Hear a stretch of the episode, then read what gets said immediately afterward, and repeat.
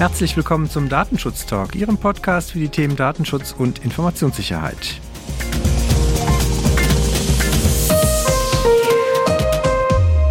Mein Name ist Heiko Gossen und ich begrüße Sie wieder ganz herzlich zu einer neuen Themenfolge hier im Migosense Podcast.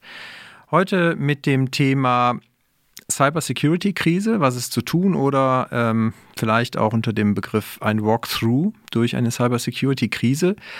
Und ich begrüße dazu ganz herzlich hier bei uns im Podcaststudio Herrn Dr. Ralf Stoth. hallo Ralf, ich grüße dich. Servus, hallo Heiko. Schön hier zu sein. Ja, wir, äh, ich freue mich sehr, dass das geklappt hat. Ich darf dich kurz vorstellen, Ralf.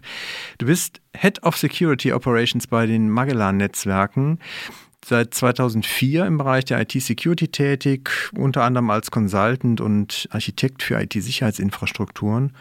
Und deine Stationen waren neben den Magellan-Netzwerken unter anderem auch bei der NTT Security und bei der Telekom Security. Korrekt, genau, so sieht's aus. Verrat uns doch einfach mal, was macht ein Head of Security Operations bei Magellan Netzwerke? Also, wir haben bei der Magellan Netzwerke vielleicht ganz kurz zwei Sätze zum Unternehmen, was wir so tun.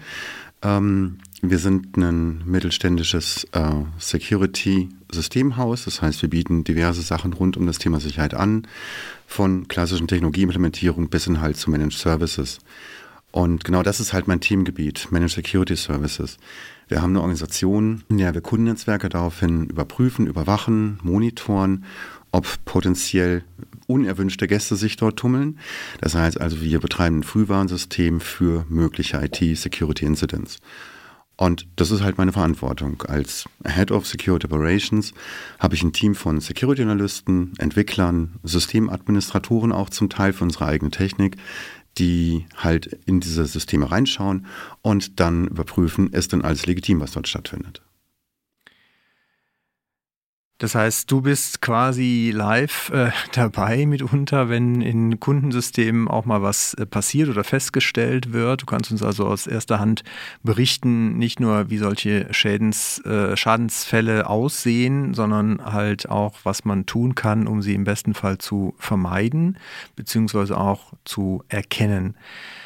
Jetzt haben wir natürlich unter unseren Zuhörern ein breites äh, Publikum und ich finde es halt dahingehend ganz gut mal, dass wir uns vielleicht ein bisschen lösen von dem, was vor allen Dingen die großen Unternehmen heutzutage natürlich tun können und auch tun, weil sie natürlich die notwendigen Kapazitäten haben, die Experten haben mitunter, das notwendige Kleingeld, um sich dann auch äh, Experten wie euch zu leisten und mal zu gucken, was können denn eigentlich so kleine mittelständische Unternehmen tun, wo halt vielleicht auch IT-Admins tätig sind, die jetzt nicht nur Tag ein, Tag aus sich um die Security-Aspekte kümmern können, sondern die vielleicht auch noch einen anderen äh, Tätigkeitsbereich haben und mal zu überlegen, wie erkennen, wie erkenne ich solche Bedrohungen, aber vielleicht, wie gesagt, auch sich zu überlegen, wie kann ich mich als Unternehmen überhaupt aufstellen. Das heißt also, wenn wir mal über Bedrohungen vielleicht sprechen, die haben sich ja in den letzten Jahren immer wieder verändert. Also wir gucken heute viel auf Ransomware. Wir haben ja die Themenfolge mit dem Peter Fahrenhorst zum Beispiel gehabt zum Thema ähm, Cybersecurity und Ransomware beim ähm, Uniklinikum Düsseldorf. Wir haben das Thema Cloud Security gemacht und jetzt würden wir halt mal ein bisschen genauer drauf gucken, wie gucke ich denn überhaupt auf diese Bedrohungslage in einem Unternehmen, wie gesagt, kleines mittelständisches Unternehmen. Was wären so deine, deine Herangehensweise? Wie würdest du dir Gedanken machen oder wie würdest du sozusagen auf solche Bedrohungen überhaupt schauen? Mhm. Also es ist äh, vermessen zu äh, denken, dass man in, als Unternehmen jeder Größenordnung immer das gleiche Schutzniveau herstellen kann. Das ist vollkommen klar. Das heißt, wir haben ja durchaus auch so ein bisschen die Problematik, dass ein IT-Budget immer anteilig auch in IT-Security umgewandelt wird. Und je kleiner ein Unternehmen, desto kleiner wird auch das IT-Budget und desto noch viel kleiner wird auch das IT-Security-Budget, was letztendlich übrig bleibt.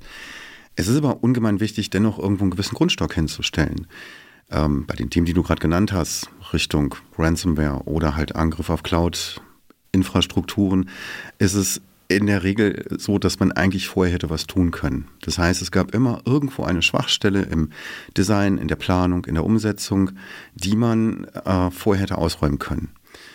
Jetzt haben wir die Problematik, äh, Schwachstellen sind quasi unzählig und äh, man kann sich nicht auf jede Schwachstelle vorbereiten. Und deswegen ist es ein ganz guter Punkt, den du angesprochen hast mit, wie verändert sich denn die Bedrohung? Also äh, kann ich überhaupt das, was ich mal vor einem Jahr, vor zwei, vor drei Jahren gemacht habe, überhaupt heute noch guten Gewissens betreiben oder ist das schon längst überholt? Und das ist halt etwas, wo man sagen muss, dass man einfach die Ideen, die Planung, die man hatte, äh, regelmäßig überprüft. Entsprechen sie noch dem, was ich Stand heute benötige? Habe ich noch das gleiche Schutzniveau oder den gleichen Schutzbedarf, den ich mal definiert habe? Hat er sich verändert? Ist er weniger geworden? Kann ja auch sein. Oder muss ich tatsächlich auch etwas nachlegen im Bereich infrastrukturelle Sicherheit beispielsweise? Und das ist nicht abhängig von der Größe eines Unternehmens. Also es gibt so ein paar Grundbausteine, die muss man halt einfach bereitstellen, umsetzen und auch betreiben oder halt auch betreiben lassen. Es ist ja mittlerweile auch durchaus legitim, Sachen, die man selber nicht mit der nötigen Expertise hat, dann auch an entsprechende äh, Dienstleister abzugeben und mit denen halt Vereinbarungen zu treffen, die das dann halt auch mit fachlichem Know-how und der entsprechenden, ja, ich sag mal, tagesaktuellen Sicht auf IT-Sicherheit für ein Unternehmen, egal welcher Größenordnung, leisten können. Das heißt also auch in einem kleinen mittelständischen Unternehmen, sagst du, kann es irgendwann Sinn machen zu sagen, ich nutze für zum Beispiel meine Security-Themen oder auch für den Betrieb meiner Systeme im Zweifelsfall einen Dienstleister. Ich muss das nicht alles selber machen. Auf der anderen Seite ist natürlich immer die Frage, wenn ich entsprechendes IT-Personal habe, Worauf sollte es achten, wenn du sagst, die, regelmäßig natürlich die Bedrohungs äh, Bedrohungslage analysieren und gucken, ob das, was ich habe, noch, noch richtig ist und angemessen ist?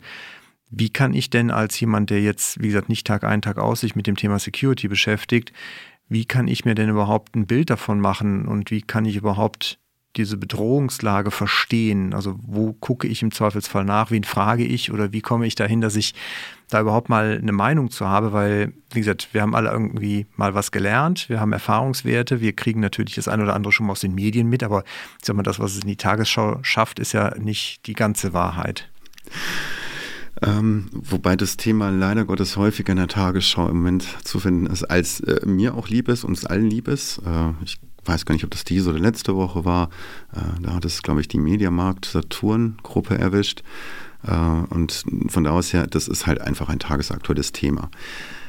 Jetzt ist die Frage, kann man das wirklich auch tagesaktuell monitoren? Ich glaube nicht, dass das funktioniert. Ähm, selbst wir sind mit einem Team von Spezialisten äh, durchaus eine gewisse Zeit des Tages damit beschäftigt, uns überhaupt eine Orientierung für den Tag zu geben. Das heißt also, was gab es an neuen Schwachstellen in gängigen Softwareprodukten?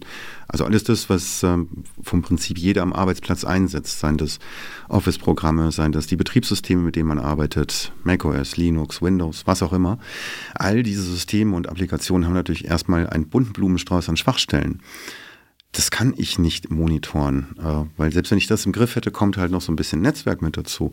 Das heißt also auch in einer kleineren Unternehmung oder einer Außenstelle gibt es dann noch irgendwelche Switch, äh, Access Points und alle diese IT-Systeme haben halt das Problem, sie können angreifbar sein. Erstmal per se durch Programmierungsfehler, durch Implementierungsfehler, Konfigurationsfehler.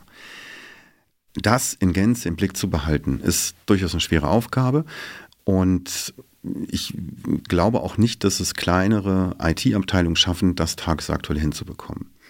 Was man machen kann, um halt trotzdem irgendwo einen gewissen, sagen wir mal, tagesaktuellen Schutz zu haben, ich muss halt IT-Sicherheitsmaßnahmen, technische Maßnahmen auch umsetzen, die das für mich übernehmen. Das heißt, die Automatismen mitbringen, die selber auch dazu in der Lage sind, sich halt auch in einer veränderten Bedrohungslage so ein bisschen anzupassen. Das heißt also nicht mehr nur nach dem gleichen Schema F eine Kommunikation verbieten oder, oder erlauben, wie das halt so eine ganz klassische Firewall macht, sondern die auch mal dynamisch auf etwas reagiert und äh, bewertet, ist denn das, was da jetzt gerade vonstatten geht, wirklich legitim oder nicht dieses Wissen, das äh, kriegen Menschen zum Teil auch wirklich nicht mehr hin. Ähm, und erst recht nicht, wenn auch noch andere Aufgaben da sind. Und viel wichtiger, dass die IT sicher ist, ist es halt immer noch, dass die IT überhaupt läuft. Deswegen hat eine IT-Administration oder ein IT-Team natürlich das als Hauptfokus. Und das müssen wir rausnehmen, dieses Thema Sicherheit, weil sonst verzettelt man sich halt und äh, kriegt es trotzdem nicht adäquat hin. Also ich höre jetzt raus, dass wir vor allen Dingen technisch gucken müssen, bestimmte Dinge zu überwachen durch also für mich sind das, sind das so, was du beschrieben hast, äh, Stichwort Intrusion Detection und Intrusion Prevention Systeme. Ist das das, was du meinst, was du da ansprichst? Zum Beispiel. Wir haben ein, ein, ein großes Set an IT-Sicherheitsmaßnahmen, die man technisch umsetzen kann, die halt zum einen mal sich so auf die großen Bereiche generell Netzwerk und Kommunikation fokussieren.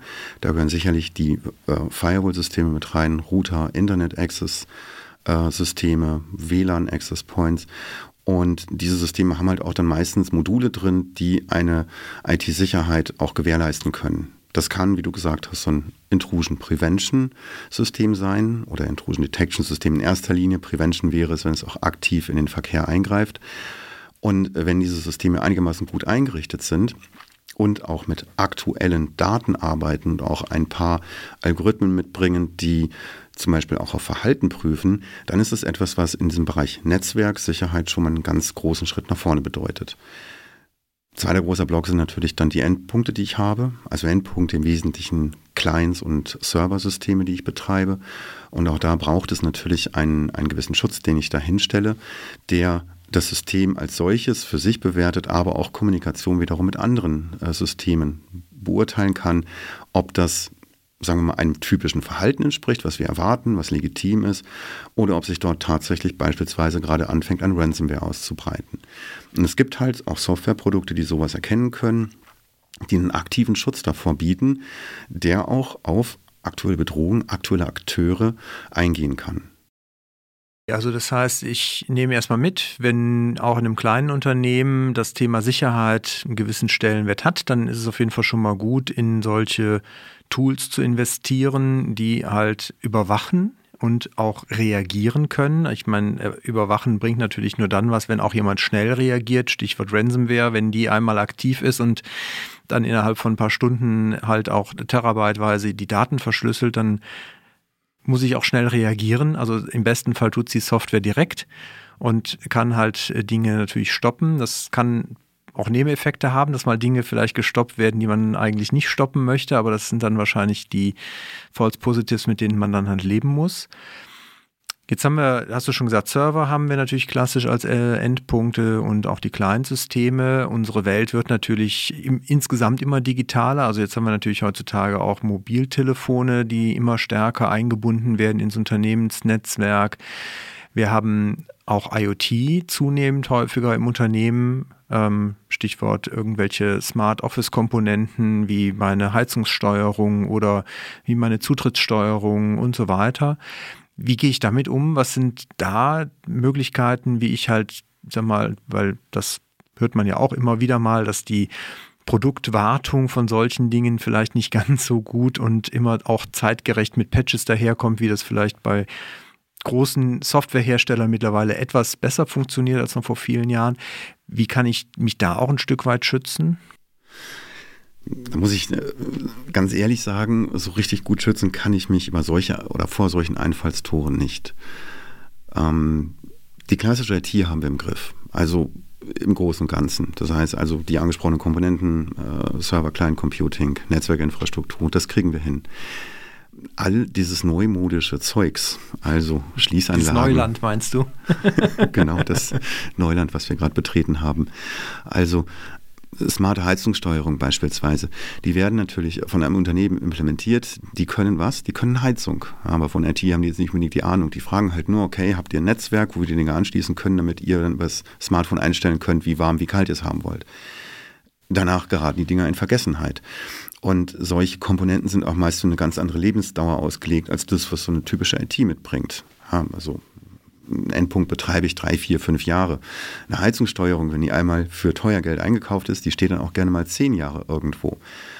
Und dadurch, dass das Prinzip Sicherheit beim Design schon nicht unbedingt im Vordergrund stand, kann ich davon ausgehen, dass es in zehn Jahren definitiv ein super Einfallstor wäre.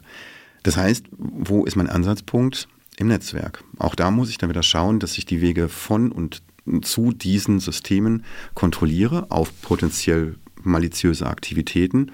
Das heißt, dass ich im Vorfeld und relativ früh schon sehe, dass beispielsweise meine smarte Heizungssteuerung aus dem Internet angesprochen wird von Personen, die das eigentlich nicht tun sollten. Das heißt, ich kontrolliere den Zutrittsweg und den Zugangsweg zu solchen Systemen. Das gilt für die Heizungssteuerung, das gilt für Drucker, für Kaffeemaschinen, äh, für Lichtsteuerungen, die ich implementiere. Und aber auch natürlich im Bereich Industrie halt für alles, was industrielle Steuerung angeht.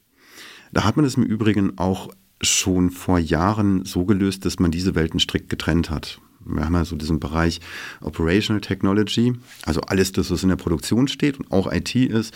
Und wir haben dann halt den normalen IT-Bereich, wo ich halt die Office-IT ansiedle. Und dazwischen steuere ich schon sehr genau, wer von links nach rechts darf und was da überhaupt an Kommunikation möglich ist. Hatte man gedacht, bis man festgestellt hat, dass auch in Produktionsbereichen ähm, es jede Menge Dienstleister gibt, die natürlich Zugriff auf ihre Systeme benötigen. Das heißt, ich habe beispielsweise eine Verpackungsmaschine irgendwo stehen.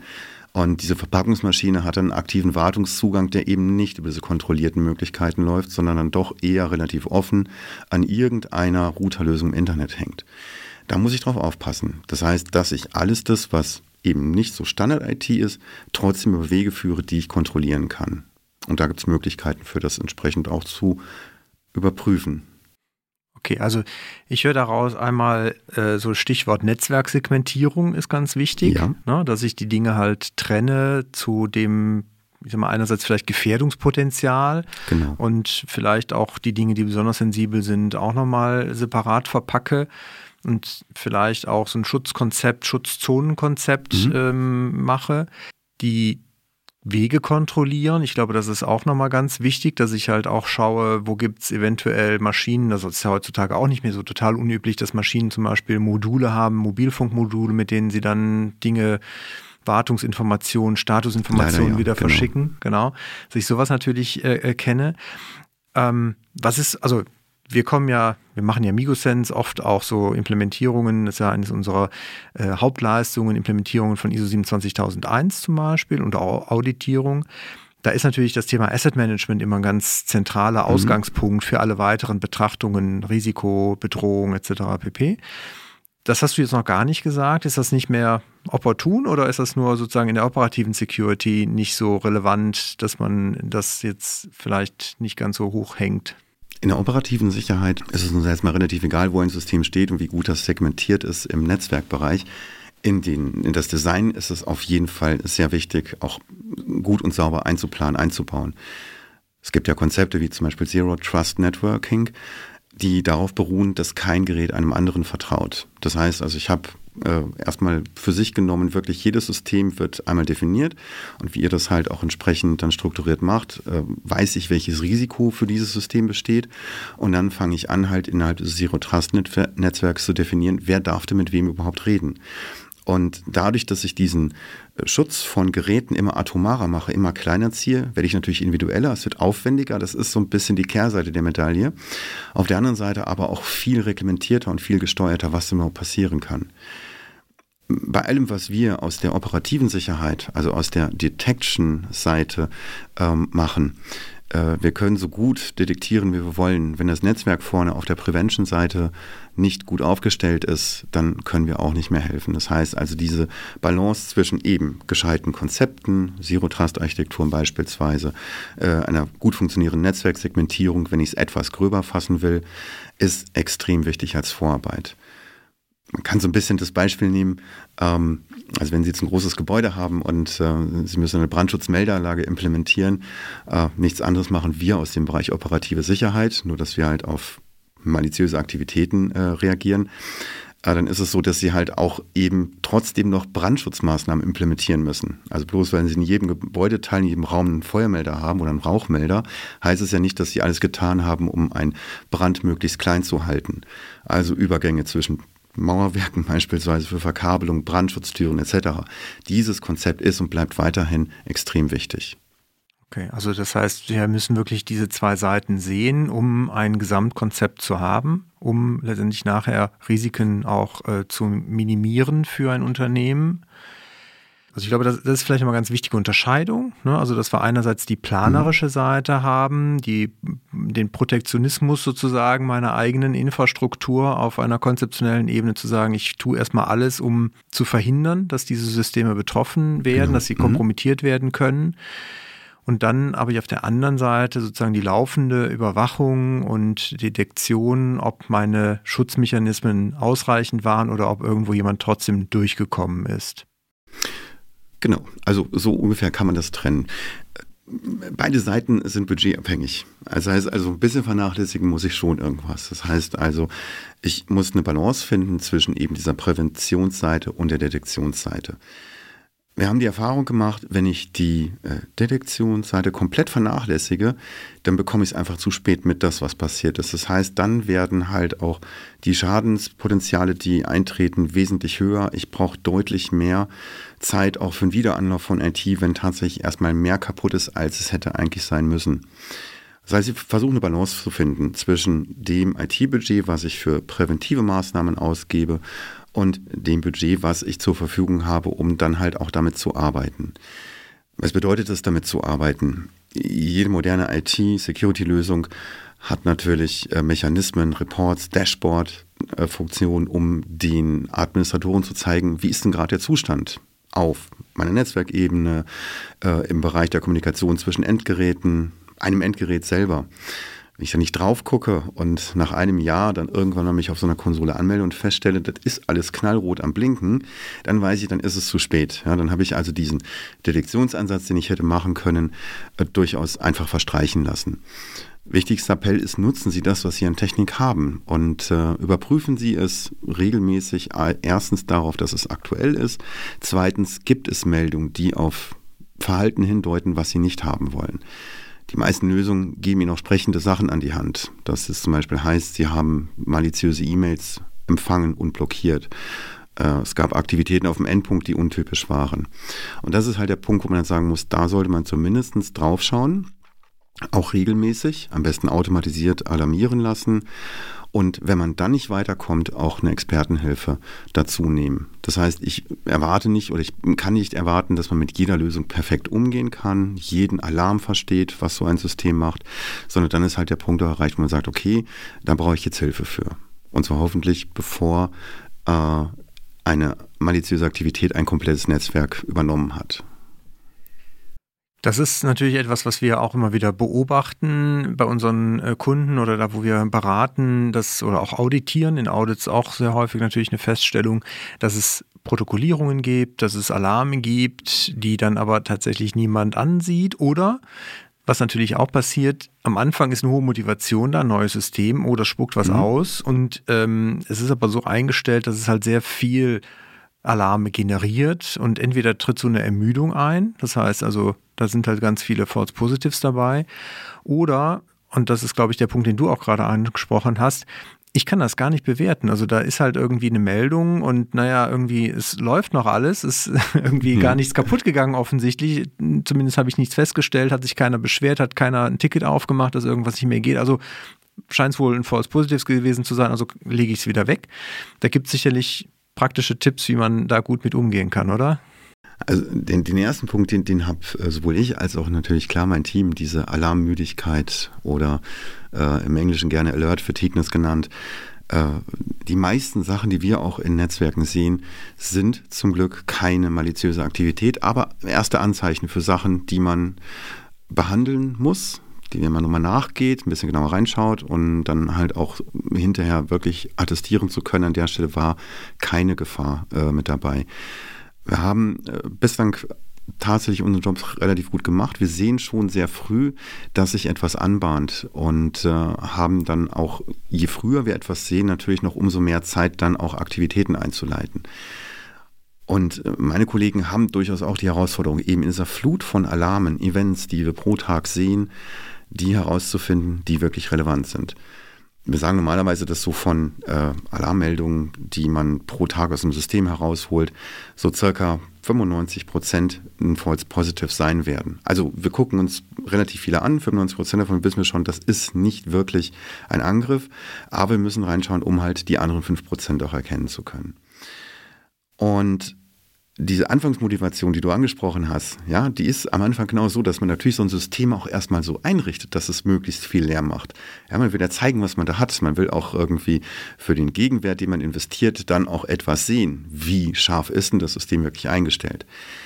Es ist unglaublich wichtig auszutarieren und ein, eine Balance zu finden zwischen False Positive Sachen und zwischen wirklich wichtigen Sachen.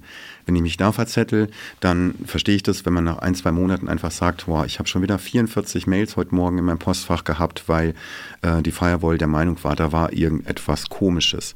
Das beachtet niemand mehr. Nichtsdestotrotz, wichtig ist, auch alle Systeme unterstützen sogenannte Kritikalitäten oder Severities in Alarmmeldungen. Was eine moderne Firewall mit einem Intrusion Prevention Modul, mit einem integrierten Webproxy und anderen Schutzfunktionen als wirklich kritisch bewertet, das sollte ich mir auch anschauen. Und da kommt es ja darauf an, dass man die Systeme erstmal gut einrichtet und dafür Sorge trägt, dass sie dann aber auch wirklich über die Laufzeit, wo ich sie betreibe, immer aktuell sind. Von ihren Daten, von ihren Schutzprofilen, von den Algorithmen, die solche Systeme verwenden. Also das ist schon mal, glaube ich, sehr wichtig, dass selbst bei euch, den Profis, halt die Systeme so eingestellt sind, wohl wissend eingestellt sind, dass man 95 Prozent Alarme hat, wo man weiß, die sind erstmal nicht unbedingt direkten eine Kompromittierung. Die können vielleicht Anhaltspunkte geben, aber sie sind auch sehr viele False Positives, damit ich halt am Ende aber auch drauf gucke und das gehört dann halt schon dazu, dass ich mir die auch angucke und dann auch im Zweifelsfall die 5% identifiziere, die besonders relevant sind. Genau. Jetzt ist es so, dass äh, diese 95% False Positive, die wir pro Tag haben, wir nutzen natürlich auch relativ moderne Methoden, um die Bearbeitung eben nicht mehr nur durch äh, Mitarbeiter vornehmen zu lassen. Das wäre auch absolut nicht mehr zu machen. Das heißt, die Effizienz geht verloren. Ähm, das macht auch wirklich keinem Spaß. Das heißt, wir automatisieren die Analysetätigkeit, soweit es geht, binden halt zum Beispiel Abfragen gegen entsprechende Datenbank im Internet an, wo wir prüfen, ob eine Domain, eine IP-Adresse, ein Hashwert wirklich maliziös ist oder nicht. Und diese kleinteiligen Analysetätigkeiten automatisieren wir so weit, dass wir letztendlich dann auch dem Analysten mehr in diese 5%-Analysen einsetzen können, wo es wirklich wichtig ist, wo man auch wirklich erst seine Qualität zeigen kann und versuchen, diesen automatischen Teil so hinzustellen, dass er viel von dem wegnimmt. Das ist jetzt so ein Punkt, wo ich dann aber sagen muss, genau das können halt einzelne Systeme nicht. Äh, also eine einzelne Firewall ähm, hat jetzt nicht so unbedingt riesengroße Möglichkeiten, das Alarmierungslevel so ein bisschen auszutarieren. Ja, das kriegen wir halt hin, indem was wir machen, operative Sicherheit oder Security Operations Center, indem wir halt verschiedene Datenquellen aggregieren und dadurch halt auch Relationen herstellen können. Und diese Relationen helfen dann halt auch ähm, durch Kontext, durch Kritikalitäten, dieses Alarmlevel besser auszutarieren. Kriege ich in der Regel nicht hin, wenn ich auf einem einzelnen System arbeite. Heißt aber trotz alledem nicht, dass ich das einzelne System nicht mehr beachten muss. Also ist und bleibt halt, wie wir das vorhin hatten, sehr wichtig. Schauen Sie auf Ihre Systeme drauf und überprüfen Sie sie regelmäßig. Oder holen Sie sich halt jemanden, der das für Sie macht, äh, kontinuierlich im Rahmen eines Managed Services oder indem Sie halt Spezialisten haben, die das dann in festgelegten Zeitabständen prüfen, um halt sicherzustellen, dass weiterhin das Schutzniveau so ist, wie es beim Design gedacht war. Verstehe. Also das sollte man natürlich auf jeden Fall prüfen, ob es die Möglichkeit gibt, solche Experten auch zu beauftragen, die das dann laufend tun. Wenn ich aber jetzt an den IT-Admin denke, der unseren Podcast hier hört und sagt, okay, alles klar, aber was kann ich jetzt sofort tun? Also was kann ich jetzt als Admin, der vielleicht jetzt bisher einen Schwerpunkt auf die Schutzmaßnahmen selbst hatte, der eine gute Firewall vielleicht installiert hat, der sich um Virenscanner gekümmert hat, der auch ansonsten vielleicht schon vieles an Schutzmaßnahmen äh, äh, ergriffen hat. Was kann der jetzt tun, um diese andere Seite, die wir besprochen haben, anzugehen? Wo kann er erste Maßnahmen machen? Also Stichwort, setze ich mir einen Tagesplan, wo ich jeden Tag einmal die Firewall-Logs checke oder wie gehe ich am besten vor? Grundlage jeglicher Aktivität ist natürlich erstmal, dass ich Informationen habe. Das heißt, vorausgesetzt, ich habe die Ressourcen dafür, zeitliche Ressourcen insbesondere, äh, sollte ich mir erstmal einen Plan darüber machen, was sind meine Informationsquellen, um halt so, auch so ein Lagebild zur IT-Sicherheit zu haben. Und zwar Lagebild äh, betreffend meine Umgebung. Ja, es bringt halt nichts zu wissen, äh, dass gerade irgendeine große Schadsoftwarewelle unterwegs ist, die meine Systeme nicht betrifft. Aber ich muss halt für das, was ich im Einsatz habe, dann schauen, wo kriege ich die Informationen her und dann halt auch bewerten zu können, ist es etwas, was mich heute, morgen oder in einer Woche tatsächlich schädigen kann. Was sind da so typische Quellen für solche Informationen? Wo also kriege ich sowas? Ganz typisch sind natürlich erstmal die relevanten Hersteller, die ich im Haus habe. Das heißt, es gibt von Microsoft beispielsweise, von Apple, äh, sogenannte äh, Newsletter, die Schwachstellen, aktuelle Schwachstellen reporten und sagen, okay, wir haben ein Problem in Microsoft Exchange, wir haben ein Problem in Apple iPad OS Version 15. Und wenn ich dann weiß, okay, ich habe einen Exchange-Server und Microsoft warnt mich sehr eindringlich davor, dass dieser Exchange-Server beispielsweise angreifbar wäre, wenn der übers Internet erreichbar ist, dann muss ich schalten an dem Moment. Das heißt, dann habe ich jetzt die Möglichkeit äh, zu sagen, okay, was wären die Gegenmaßnahmen? Es ist vermessen zu glauben, dass ich jede Gegenmaßnahme auch direkt umsetzen kann. Viele davon sind äh, technischer Natur. Ähm, manche davon kann ich auch gar nicht machen, weil mir zum Beispiel äh, die Systeme im Betrieb viel wichtiger sind, als dass ich sie gerade mal offline nehmen kann oder Dienste abschalten. In dem Moment, wo ich aber weiß, dass ich irgendwo etwas sehr Verwundbares habe, ähm, weiß ich, wie ich genauer drauf schauen kann. Das heißt, dann überlege ich wirklich, kann ich jetzt spezifisch zum Beispiel auf Microsoft Exchange prüfen, habe ich diese Schwachstelle ausnutzbar? Ist sie ausgenutzt worden? Und ein Lehrbuch dafür war Anfang 2021 die Hafnium-Schwachstelle, die äh, vielleicht dem einen oder anderen auch eine schlaflose Nacht bereitet hat. Aber genau da war eigentlich auch der Punkt, dass man, hätte man frühzeitig geprüft, bin ich verwundbar, bin ich gepatcht, viele Sachen äh, sich hätte ersparen können. Gerade schlaflose Nächte für den Wiederanlauf von Exchange-Systemen. Also Informationsquelle Nummer eins, Hersteller, ganz klar. Alles das, was ich betreibe, hat auch Informationen zum, jeweilig, zum jeweiligen Sicherheitsstatus der betriebenen Systeme. Und dann gibt es jede Menge Newsseiten, die sich mit dem Thema beschäftigen, fokussiert. Im deutschsprachigen Raum sicherlich ganz bekannt, äh, die Kollegen aus Hannover vom Heise Verlag, auch mit der Heise Security Seite. Das ist äh, durchaus auch ein, guter und leicht verdaulicher Einstieg in IT-Sicherheit, in auch aktuelle Bedrohungen. Auch dort bekomme ich halt Hinweise auf laufende Malware-Kampagnen. Eine neue Ransomware äh, macht derzeit ihre Runde in Deutschland. Das werde ich da schon lesen das sind halt auch Hinweise, die ich mir äh, entsprechend durchlese und überlege, könnte mich das treffen? Und äh, dadurch bewerte ich halt auch so ein bisschen auf, aus Erfahrung heraus, ähm, bin ich verwundbar, nicht verwundbar. Wirklich auch auf Grundlage von einfachen Nachrichten, die ich bekomme.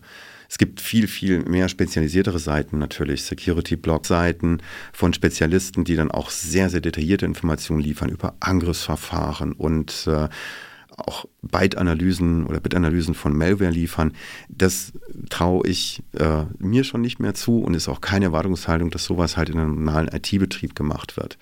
Das wäre dann halt der Punkt zu sagen, an der Stelle brauche ich Spezialisten. Also wenn ich über irgendetwas stolper, von dem ich weiß, das hat mich getroffen, ich kenne aber den, das Ausmaß noch nicht, dann wird es Zeit, doch den Hörer in die Hand zu nehmen und, äh, und entsprechende Hilfe zu bitten. Okay, das wäre ja etwas, das ähm, würde ich vielleicht dann nochmal in, äh, in einer weiteren Folge vertiefen. Wie gehe ich konkret vor im Fall, dass ich halt tatsächlich eine äh, Kompromittierung meiner Systeme erkannt habe. Ich würde aber gerne nochmal zurückkommen. Also du hast jetzt, glaube ich, relativ gut ähm, beschrieben, ich muss meine Schwachstellen kennen, muss da auch im Zweifelsfall zeitnah reagieren. Also da ist quasi eine zeitnahe Information natürlich sehr wichtig, aktuell bleiben. Das ist natürlich schon eine zeitliche Herausforderung, dass äh, je größer natürlich mein Zoo an Systemen ist, desto schwieriger ist es natürlich auch alles im Blick zu behalten. Dann aber auf der anderen Seite die Detektion bzw. das Monitoring, ähm, um halt gegebenenfalls Dinge detektieren zu können.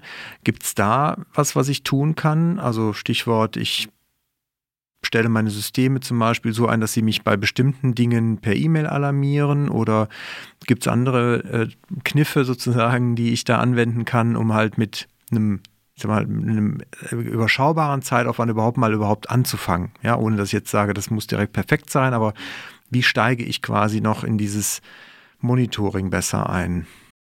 Das äh, Zauberwort heißt eigentlich tatsächlich Automatismus. Ähm, zurückkommt nochmal auf dieses Thema Schwachstellen. Äh, niemand geht her und, und liest äh, täglich, welche Schwachstellen meine Software und fängt dann an, manuell zu patchen, natürlich. Äh, wir haben äh, genug Möglichkeiten, Systeme auch, auch, aktuell zu halten, indem halt das System von sich aus Aktualisierung anfordert, äh, implementiert und dann solche Schwachstellen gar nicht mehr ausnutzbar sind. Es ist ein ziemliches Problem, dass doch aber wiederum viele produktive Systeme eben im Patch-Level weit hinter dem zurück sind, was aktuell verfügbar wäre. Äh, ich muss leider immer dieses Beispiel Hafnium nehmen. Hätte man die Exchange-Server tatsächlich bereits Wochen vorher gepatcht gehabt mit verfügbaren Sicherheitsupdates, wäre vieles nicht passiert. Das heißt, nutzen Sie die Automatismen da, wo Sie die Möglichkeit haben, dass ein System sich automatisch auch in Bezug auf angreifbare Schwachstellen der Software schützen kann, nutzen Sie das. Immer unter Abwägung natürlich klar, dass äh, Sicherheitsupdates, Funktionsupdates auch mal einen Ausfall eines IT-Systems zur Folge haben können. Wobei ich dann halt abwägen würde und sagen, ja, der Ausfall des IT-Systems ist in dem Moment ärgerlich, aber das kriegt man in der Regel wieder hin. Äh, ein Ausfall durch einen Sicherheitsvorfall ist viel schwerwiegender. Also eine Risikoabwägung wäre für mich eigentlich automatisches Patchen und Aktualisieren von Systemen immer wichtiger. Und dann auf die Frage hin, naja, wie habe ich denn so ein aktuelles Bild, also so ein aktuelles Monitoring auch da drauf? Klar, auch da Automatismen. Die Systeme erkennen Sachen im Vorfeld und wissen dann halt auch, okay, das kann ich jetzt mit einem Report und mit einem Hinweis per E-Mail, per SMS, per Dashboard visualisieren. Und dann gilt es halt nur, beachten Sie das. Also lassen Sie, wie wir das vorhin schon mal hatten, eben nicht diese 20 Warnhinweise, die Ihnen Ihre Netzwerkinfrastruktur schickt, einfach im E-Mail-Postfach drin und denken sich, ja, ja, das wird schon nichts sein. Wenn Sie es einrichten und sich davon versprechen, dass Sie dadurch ein Bild erhalten, nutzen Sie die Informationen. Also nutzen Sie alle Sachen, die Ihnen Ihre Technik zur Verfügung stellt, und zwar in dem Zeitraum, den Sie auch dafür bereitstellen können. Und den müssen Sie im Vorfeld haben. Das ist einfach der Schlüssel zum Erfolg an der Stelle. Halten Sie sich Zeiten dafür frei, beispielsweise auch durch geplante Regeltätigkeiten, wo Sie überprüfen, gab es Meldungen, die ich berücksichtigen muss, gibt es Vorfälle, wo ich aktiv werden muss. Wenn man das kontinuierlich macht, dann sind wir da schon deutlich weiter, dass ich eben nicht verschiedene Sicherheitsvorfälle letztendlich zu einem großen Schaden zusammen addiere. Es ist meistens so, dass ein Angreifer nicht über eine einzige konzertierte Aktion ein Netzwerk von rechts auf links dreht. Wir haben, äh, es gibt sogenannte Killchain-Modelle, äh, Angreifer, die halt mit verschiedenen Aktionen äh, anfangen, ein Netzwerk von außen sich erstmal anzuschauen, dann infiltrieren, einen initialen Haltepunkt bauen, um dann von diesem Haltepunkt aus sich dann im Netzwerk weiter vordringen zu können. Und innerhalb dieses Prozesses wird irgendeins ihrer Systeme schon mal die Hand heben und sagen, ich habe da was gesehen, was da nicht hingehört. Wenn ich jetzt aber alle Meldungen innerhalb einer solchen Killchain, innerhalb einer solchen Angriffskette natürlich ignoriere, dann habe ich hinterher ein sehr großes Problem wenn ich einen einzelnen Alarm mal nicht berücksichtige oder äh, vielleicht auch gar nicht bekomme, ist es nicht schlimm. Wenn ich es aber in der Summe habe, äh, dann habe ich halt in der Summe auch einen erfolgreichen Angriff gehabt. Und das kann dann halt leider Gottes auch eine Ransomware sein. Vielleicht auch da nochmal zur Einsortierung. Wir haben ja, also in unserer Praxis hören wir das natürlich oft von Kunden oder das ist zumindest früher oft verlautbart worden. Mittlerweile ist es tatsächlich weniger, dass Kunden natürlich gesagt haben, naja, ich habe ja nichts zu verbergen oder was wollen denn Angreifer von mir? Ich habe ja hier keine sensiblen Informationen. Dass diese Wahrheit heute keine mehr ist, ist natürlich vielen unserer Zuhörer sicherlich bekannt, dass es halt einfach darum geht, Systeme zu kompromittieren aus unterschiedlichsten Gründen. Das kann halt sein, weil ich über Ransomware versuche zu erpressen. Das kann sein, weil ich halt Systeme nutze, fremd nutze, um zum Beispiel dann Spams zu verschicken, um meine Bitcoins zu schürfen oder aber vielleicht auch als Einfallstor für meine Kunden wieder zu nutzen. Also es sind halt viele Möglichkeiten, die dahinter stecken können und die natürlich auch sowohl, ich sag mal, ein Massenangriff äh, ich zum Opfer fallen kann, weil ich einfach ein, ein System habe mit einer Schwachstelle, was im Netz ist und erreichbar ist. Es können aber halt auch selbst für kleinere Unternehmen heute schon gezielte Angriffe sein, die, so wie du es gerade beschrieben hast, auch so eine Mehrstufigkeit und ein sehr gezieltes Vorgehen auch von einem Angreifer mit sich bringt. Ja, diese, diese alte Frage, äh, betrifft mich das überhaupt? Ähm, Stellen Sie sich mal vor, Sie würden in Köln wohnen und Sie haben ein ganz altes Fahrrad, was eigentlich niemanden interessiert, weil es eigentlich auch keinen Wert mehr hat. Aber Sie lassen es unabgeschlossen irgendwo stehen. Das wird nach zwei Stunden weg sein, wo es eigentlich keinen Wert mehr hat. Es gibt immer irgendeinen, der etwas mit einem äh, Netzwerk auch verbindet, wo Sie gar nicht drüber nachdenken, ob Sie jetzt einen speziellen Wert für den Angreifer haben oder nicht.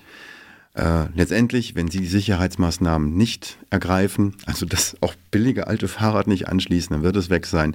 Nehmen Sie das Thema einfach grundsätzlich erstmal ernst. Und die Perspektiven, die ein Angreifer hat, ähm, die gehen halt teilweise deutlich über das hinaus, was man sich selber auch an Risikopotenzial vorstellen kann.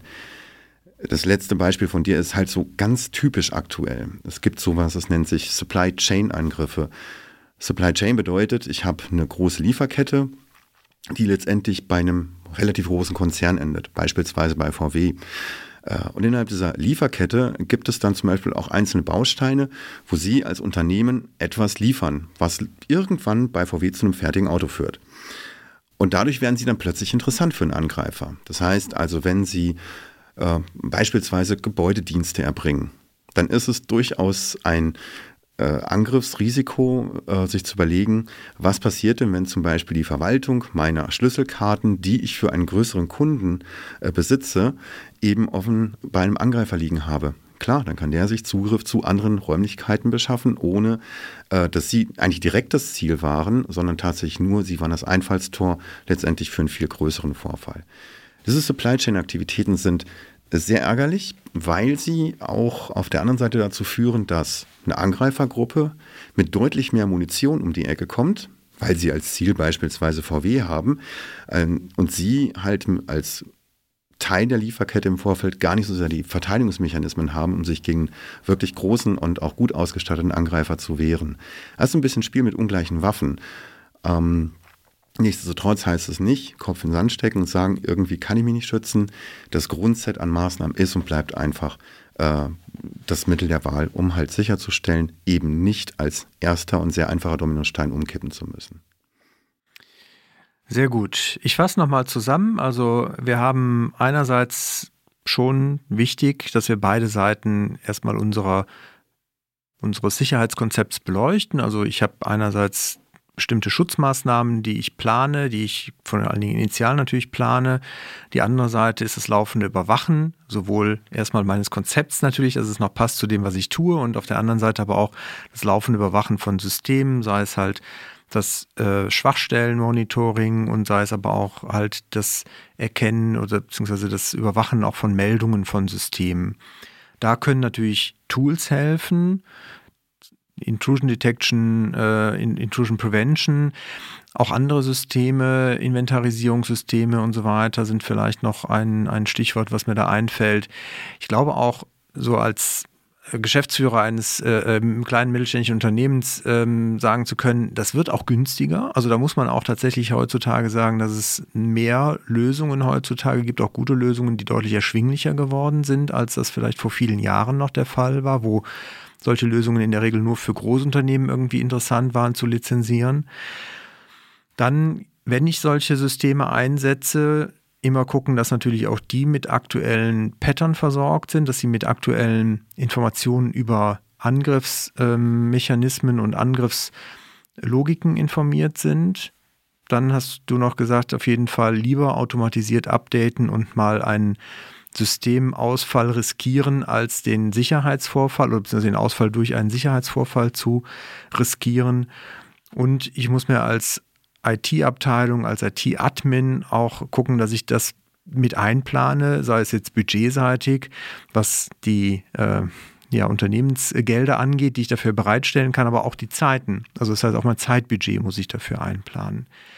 Und ich muss mich darauf einstellen, wenn ich halt meine Systeme monitore, dass ich auch False Positives habe, die nicht verteufle, sondern halt damit einfach mich darauf einstelle und sie auch ähm, mit betrachten muss, um dann halt die wirklich relevanten Meldungen auch zu erkennen. Also das heißt, Systeme auch nicht zu scharf ein oder nicht ja nicht zu scharf einzustellen, dass sie halt äh, erst dann sich melden, wenn sie quasi schon rot leuchten.